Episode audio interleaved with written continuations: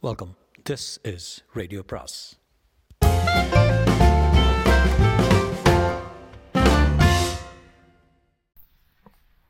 பொன்னியின் செல்வன் அத்தியாயம் பதினான்கு ஆற்றங்கரை முதலை. குடந்தை நகரிலிருந்து தஞ்சாவூர் செல்வோர் அந்த காலத்தில் அரி அரிசலாற்றங்கரையோடாவது காவேரிக்கரையின் மேலாவது சென்று திருவையாற்றை அடைவார்கள். அங்கிருந்து தெற்கே திரும்பி தஞ்சாவூர் போவார்கள். வழியில் உள்ள குடமுருட்டி வெட்டாறு வெண்ணாறு வடவாறு நதிகளைத் தாண்ட அங்கேதான் வசதியான துறைகள் இருந்தன. குடந்தையிலிருந்து புறப்பட்ட வல்லவரையன் முதலில் அரிசிலாற்றங்கரையை நோக்கிச் சென்றான். வழியில் அவன் பார்த்த காட்சிகள் எல்லாம் சோழ நாட்டை குறித்து அவன் கேள்விப்பட்டிருந்ததை காட்டிலும் அதிகமாகவே அவனை பிரமிக்க செய்தன. எந்த இனிய காட்சியையும் முதல் முறை பார்க்கும்போது அதன் இனிமை மிகுந்து தோன்றுமல்லவா? பசும்பயிர் வயல்களும் வயல்களும் இஞ்சி மஞ்சள் கொல்லைகளும் கரும்பு வாழை தோட்டங்களும் தென்னை கமுகு தோப்புகளும் வாவிகளும் ஓடைகளும் குளங்களும் வாய்க்கால்களும் மாறி மாறி வந்து கொண்டே இருந்தன. ஓடைகளில் அல்லியும் குவளையும் காடாகப் பூத்து கிடந்தன. குளங்களில் செந்தாமரையும் வெண்தாமரையும் நீலோத்பவமும் செங்கழ நீரும் கண்கொள்ளா காட்சியளித்தன. வெண்ணிறக் கொக்குகள் மந்தை மந்தையாக பறந்தன. செங்கால் நாரைகள் ஒற்றை காலில் நின்று தவம் செய்தன. மடைகளின் வழியாக தண்ணீர் குபுகுபு என்று பாய்ந்தது. நல்ல உரமும் தழை எருவும் போட்டு போட்டு கண்ணங்கரையில் என்றிருந்த கழனிகளின் சேற்றை உழவர்கள் மேலும் ஆழமாக உழுது பண்படுத்தினார்கள். பண்பட்ட வயல்களில் பெண்கள் நடவு நட்டார்கள். நடவு செய்து கொண்டே இனிய கிராமிய பாடல்களை பாடினார்கள். கரும்பு தோட்டங்களின் பக்கத்தில் கரும்பு ஆலைகள் அமைத்திருந்தார்கள். சென்ற ஆண்டில் பயிரிற்ற முற்றிய கருப்பங்கழிகளை வெட்டி அந்த கரும்பு ஆலைகளில் கொடுத்து சாறு விழிந்தார்கள். கரும்பு சாற்றின் மணமும் வெள்ளம் காய்ச்சும் மணமும் சேர்ந்து கலந்து வந்து மூக்கை தொலைத்தன. தென்னந்தோப்புகளின் மத்தியில் கீற்று ஓலைகள் வேயப்பட்ட குடிசைகளும் ஓட்டு வீடுகளும் இருந்தன. கிராமங்களில் வீட்டு வாசலை சுத்தமாக மெழுகி பெருக்கி தரையை கண்ணாடி போல வைத்திருந்தார்கள். சில வீடுகளில் வாசலில் நெல் உலரப் போட்டிருந்தார்கள். அந்த நெல்லை கோழிகள் வந்து கொத்தி தின்றுவிட்டு கொக்கரக்கோ என்று கத்திக்கொண்டு திரும்பி போயின.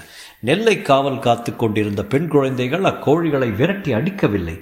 கோழி அப்படி எவ்வளவு நெல்லை தின்னுவிடப் போகிறது? என்று அலட்சியத்துடன் அக்குழந்தைகள் சோழியும் பல்லாங்குழியும் ஆடிக்கொண்டிருந்தார்கள். குடிசைகளின் கூரைகளின் வழியாக அடுப்பு புகை மேலே வந்து கொண்டிருந்தது. அடுப்பு புகையுடன் நெல்லை புழுக்கும் மணமும் கம்பு வறுக்கும் மணமும் இறைச்சி வதக்கும் நாற்றமும் கலந்து வந்தன. அக்காலத்தில் போர் வீரர்கள் பெரும்பாலும் மாமிச பட்சினிகளாகவே இருந்தார்கள். வல்லவரையினும் அப்படித்தான். எனவே அந்த மனங்கள் அவனுடைய நாவில் ஜலம் ஊறச் செய்தன. ஆங்காங்கே சாலையோரத்தில் கொல்லர் உலைக்களங்கள் இருந்தன. உலைகளில் நெருப்புத் தணல் தகதகவென்று ஜொலித்தது. இரும்பறை இரும்பை பட்டறையில் வைத்து அடிக்கும் சத்தம் டனார் டனார் என்று கேட்டது. அந்த உலைக்களங்களில் குடியானவர்களுக்கு வேண்டிய ஏற்கொழு மண்வெட்டி கடப்பாறை முதலியவற்றுடன் கத்திகள் கேடயங்கள் வேல்கள் ஈட்டிகள் முதலியன கும்பல் கும்பலாக கிடந்தன. அவற்றை வாங்கி கொண்டு போக குடியானவர்களும் போர் வீரர்களும் போட்டி போட்டுக்கொண்டு காத்திருந்தார்கள். சிறிய கிராமங்களிலும் சின்னஞ்சிறு கோவில்கள் காட்சி அளித்தன. கோவிலுக்குள்ளே சேமக்கலம் அடிக்கும் சத்தமும் நகரா முழக்கும் முழங்கும் சத்தமும் மந்திர கோஷமும் தேவார பண்பாடலும் எழுந்தன. மாரியம்மன் முதலிய கிராம தேவதைகளை மஞ்சத்தில் எழுந்தருளப் பண்ணிக்கொண்டு பூசாரிகள் கரகம் எடுத்து ஆடிக்கொண்டும் உடுக்கு அடித்து கொண்டும் வந்து நெல் காணிக்கை தண்டினார்கள். கழுத்தில் மணி கட்டிய மாடுகளை சிறுவர்கள் மேய்ப்பதற்கு ஓட்டிப் போனார்கள். அவர்களில் சிலர் புல்லாங்குழல் வாசித்தார்கள். குடியானவர்கள் வயலில் வேலை செய்த அலுப்பு தீர மரத்தடியில் உட்கார்ந்து இளைப்பாறினார்கள். அப்போது செம்மறியாடுகளை சண்டைக்கு ஏவிவிட்டு அவர்கள் வேடிக்கை பார்த்தார்கள். வீட்டுக் கூரைகளின் மேல் பெண் மயில்கள் உட்கார்ந்து கூவ அதை கேட்டு ஆண் மயில்கள் தோகையை தூக்க முடியாமல் தூக்கி கொண்டு ஜிவ்வென்று பறந்து போய் அப்பெண் மயில்களுக்கு பக்கத்தில் அமர்ந்தன. புறாக்கள் அழகிய கழுத்தை அசைத்து கொண்டு அங்குமிங்கும் சுற்றின. பாவம். கூண்டுகளில் அடைபட்ட கிளிகளும் மைனாக்களும் சோக கீதங்கள் இசைத்தன. இப்படிப்பட்ட காட்சிகளை எல்லாம் பார்த்து கழித்து கொண்டு வந்தியத்தேவன் குதிரையை மெல்ல செலுத்தி கொண்டு சென்றான்.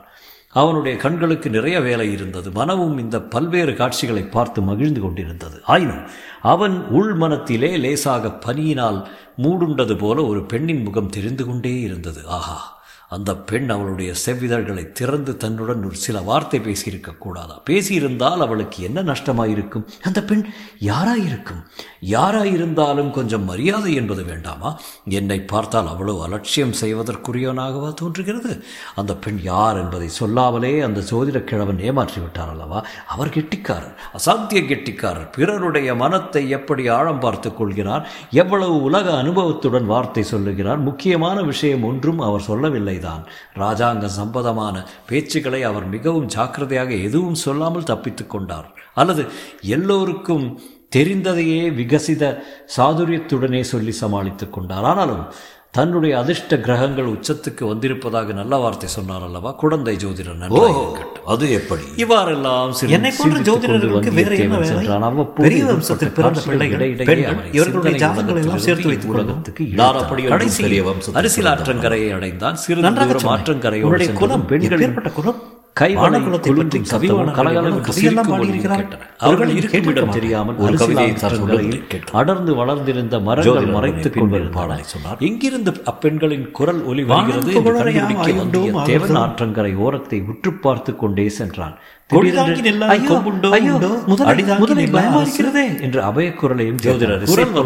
என்பது அவர் பாடும்போது.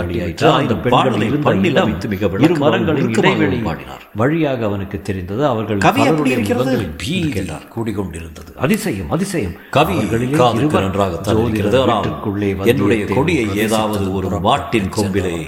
நானே இதையெல்லாம். நொடி நேரத்தில் வந்தியத்தேவன் ஏறி பார்த்து நின்றால் தெரிந்து தான் கொண்டான். அரசு அதை என் மட்டுமா அடியை பார்த்தான்? தாங்கும். அது கூட ஒரு சந்தேகம் அடர்ந்த தான். நிழல் தரும் பெரிய மரத்தின் தாங்காமல் கிளை முறிந்து என்னையும் தரையிலும் கீழே தண்ணீரிலுமாக ஒரு பயங்கரமான முதலை. இன்றைக்கு நிலைமை அப்படி. நாளைக்கு எப்படி இருக்கும் சமீபத்திலே? தான் கொள்ளிட நதியில் ஒரு கொடூரமான தாங்கள் கண்டிருப்பீர்கள் என்று பிளந்து கொண்டு வந்ததை வந்தியத்தேவன் பார்த்திருந்தான். முதலை நான் என்னத்தை கண்டேன்? இந்த? முதலையை பார்த்ததும் கிரகங்களும் நட்சத்திரங்களும் வருங்கால நிகழ்ச்சிகளை. உதறிப் அவை. சொல்லுவதை நான் சிறிது முதலை கலகலவென்று கேட்பவர்களுக்கு சிரித்துக் சொல்கிறேன். கொண்டிருந்த. பெண்களுக்கு கிரகங்களும் நட்சத்திரங்களும் என். விஷயத்தில் என்ன சொல்கின்றன? பிளந்து கொண்டு என்று பயங்கர. வடிவத்துடன் இருந்தது முதலை இப்பொழுது பாய அதிகமாக. இருக்கிறது. அந்த போது கதி புரிய வேண்டியிருக்கிறது. அதோ இன்னும் உயர்ந்து அந்த பெண்களோ பின்னால் பொதுவாக தப்பி ஏதாவது ஓடுவதற்கு முடியாத நீ ஏதாவது. குறிப்பாக கேட்டால் நான் வந்தியத்தேவனுடைய. உள்ளம் நான் தஞ்சாவூருக்கு எவ்வளவு போகிற குழம்பி காரியம் இருந்தாலும் கைகூடுமா? சொல்லுங்கள். அவன் உறுதி அணுவளவும் குன்றவில்லை நீ தஞ்சாவூருக்கு தான் செய்ய வேண்டியது என்னவென்பதை? பற்றியும் ஒரு. கணத்துக்கு மேல் சிந்திக்கவில்லை கையில் இருந்த வேலை குறிபார்த்து ஒரே வீச்சாக உச்சமாயிருக்கின்றன. பிறருடைய காரியமாக இருந்தால் அந்த சென்று செங்குத்தாக நின்றது வந்தியத்தேவன் வீரன் மூக்கின் உடைவாளை கொண்டு போன்ற என்று உறுதியுடன் பாய்ந்து ஓடி. முகஸ்துதி செய்யாதே தம்பி முன் போலவே அந்த சமயத்தில் இருக்கட்டும். கேட்க வேண்டியதை கேள்வி தெளிவாகவே கேட்டது. தஞ்சாவூரில் சக்கரவர்த்தியை தரிசிக்க விரும்புகிறேன். அபாயகரமான வேளையில் என்னை விட பெரிய சோதனைகள் இருவர் தஞ்சாவூரில் பாய்ந்து ஓடி இருக்கிறார்கள். வேண்டும். அவர்கள் யார்? பெரிய பழுவேட்டரையர் முகங்களை சின்ன. பழுவேட்டரையர் பயமோ பீதியோ அம்முகங்களில் அவன் காணவில்லை அதற்கு மாறாக பரிகாச சக்கரவர்த்தியின் உடல்நிலை மிக மோசமாக இருக்கிறதாக சொல்கிறார்கள் ஐயோ ஐயோ என்று யாராவது என்றே? முடியவில்லை. அவர்களில் ஒருத்தி அதையெல்லாம் வீட்டில். தான் வெளியிலும். சொல்லாதே. சக்கரவர்த்திக்கு ஏதாவது நேர்ந்து விட்டால் அடுத்த பட்டம் யாருக்கு என்று சும்மா. முடியுமா எதற்காக சிரிக்கிறீர்கள் அடுத்த பட்டம் என்று உனக்கும் இல்லை அதட்டும் எனக்கும் குரல் இல்லை கூறியது நான் காணவில் ஏன் அதை கேட்பது பற்றி போல அவன் கவலைப்பட காதில் வேண்டும்? விழுந்தது அந்த மட்டில் முதலை எப்படி- பாய்ந்து தப்பி சென்றவன் பிடித்தோம். வாளை ஓங்கிய வண்ணம் தயங்கி நின்றான் முதலை உண்மைதான் உற்று தம்பி. பார்த்தான். பட்டத்துக்கு பாத்தியதை என்பது சாதாரண விஷயம் அல்ல. மிக அபாயகரமான? வெட்கி மருகச் செய்த உடலை செய்த தற்சமயம் காஞ்சியில் இருக்கிறாரே இளவரசர் ஆதித்த கரிகாலர் இருக்கிறார். அவருடைய சார்பாக? பிரிந்து கடைசியாக கண்டுபிடித்து. விட்டீர்கள் சந்தோஷம் முதலைக்கு அவருடைய யோகம் எப்படி எதிர்ப்புறத்தில் அதை காப்பாற்றுகிறவரை போல ஜாதகம். கைவசம் இல்லை தம்பி பார்த்து தான் தங்களுக்கு இளவரசர் தாங்கள் யோகம் வீணில் சிரமப்பட வேண்டாம் என்றாள். அவரோட இது விசித்திரமான ஜாதகம். பெண்களின் ஜாதகத்தை ஒத்தது. எப்போதும் பிறருடைய ஆதிக்கத்தை உட்படி உட்பட்டிருப்பது இப்போது கூட செல்வன். பெண்ணரசு பதினைந்து.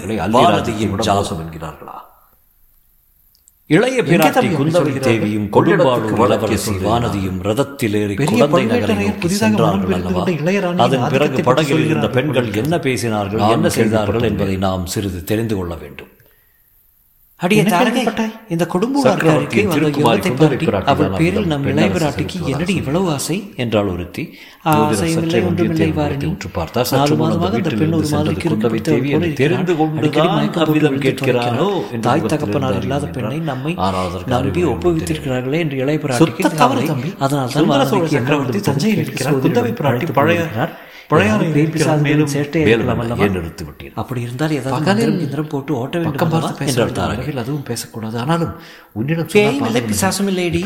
இவனை வந்து எந்த என்றாள் வாரணி. இப்படி சொல்லிவிட்டு ஜோதி மயக்கம் போட்டு வந்தியத்தேவனோட பாசாங்கதானடி மறுபடி எல்லாம் செய்தால் மெதுவாக இளவரசரை தன் வலையில் போட்டுக் கொண்டு விடலாம் என்று அவளுடைய என்றால் இன்னொரு தான் பழுவேட்டரையின் ஒற்றரும் அல்ல நிரவதி சொல்வதுதான் சரி அது அப்படி சந்தேகப்படவில்லை தன்னை அவன் கவனிக்க வேண்டும். என்று நிலைத்து நில்லாமல் இரண்டு கையாலும் ஏந்தி கொண்டு நான் திறந்த வானர் குலத்தையே உதாரணமாக அல்லது நம் இளவரசர் செய்து உண்மை கரடியா பார்த்து இவள் பயப்படுகிறார்கள் என்றாள் வாரணி.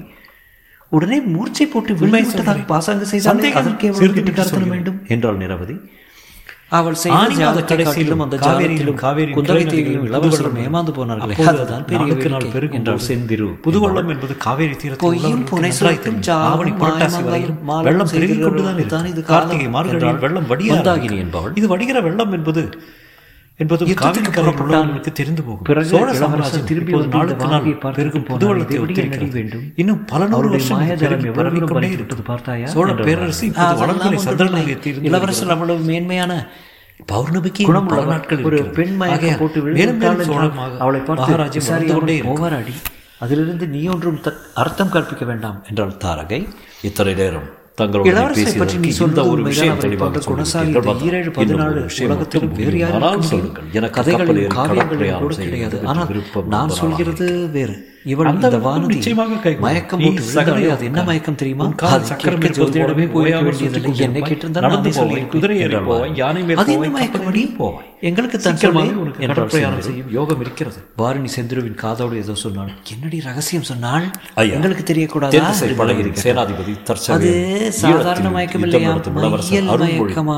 பற்றி உடனே எல்லாரும் கலகலவென்று சேர்த்தார்கள். அதை கேட்டுவிட்டு நதிக்கரை மரங்களில் இருந்த பறவைகள் சடசடவென்று இறக்கை அடித்து வைத்து கப்பலில் பிரயாணம் செய்வோர்.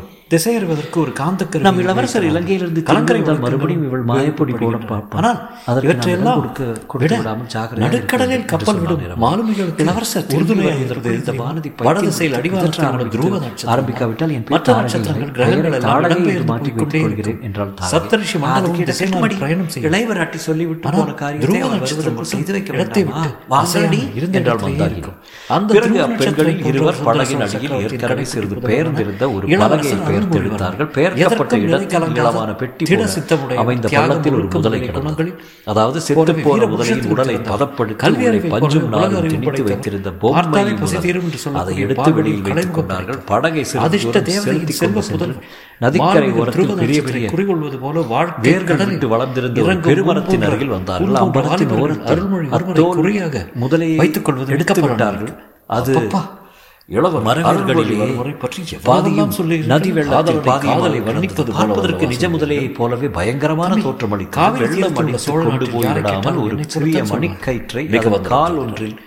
சபை சேர்த்து பிணைத்தார்கள். கயிறு வெளியில் தெரியாதபடி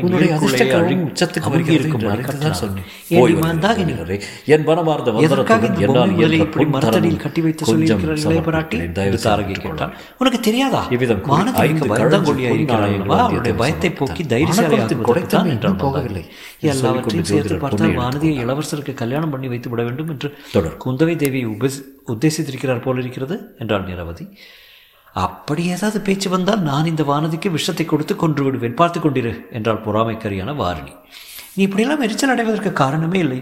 மானிய கேடத்திரு இரட்டை மண்டல சக்கரவர்த்தியும் வேங்கி நாட்டின் மன்னரும் கலிங்க தேசத்து ராஜாவும் வடக்கே வெகு தூரத்தில் உள்ள கண்ணோசி சக்கரவர்த்தியும் கூட நம் இளவரசருக்கு பெண் கொடுக்க காத்திருக்கிறார்களாம். அப்படி இருக்க இந்த கொடும்பாளூர் வானதியை யாரடி அலட்சியம் லட்சியம் செய்ய போகிறார்கள்? என்றால் மந்தாகினி. நீ சொல்லுகிறபடி அந்த அரசர்கள் காத்திருக்கலாம் அடி ஆனால் நம் இளவரசருடைய விருப்பம் அல்லவா முக்கியம்? இளவரசர் நான் எப்போதாவது கல்யாணம் செய்து கொண்டால் தமிழகத்து பெண்ணைத்தான் மணந்து கொள்வேன் என்று சொல்லிக் கொண்டிருக்கிறாராம் உங்களுக்கு எல்லாம் இது தெரியாதா? என்றார் செந்திரு அப்படியானால் மிகவும் நல்லதாய் போயிட்டு நாம் எல்லோரும் சேர்ந்து தனித்தனியே நம் கைவரிசையை காட்ட வேண்டியதானே? இந்த வானதியால் முடிகிற காரியம் நம்மால் முடிந்து முடியாது போய்விடுமா? அவளிடம் உள்ள மாயப்பொடி நம்மிடமும் இல்லையா என்ன? என்றாள் தாரகை.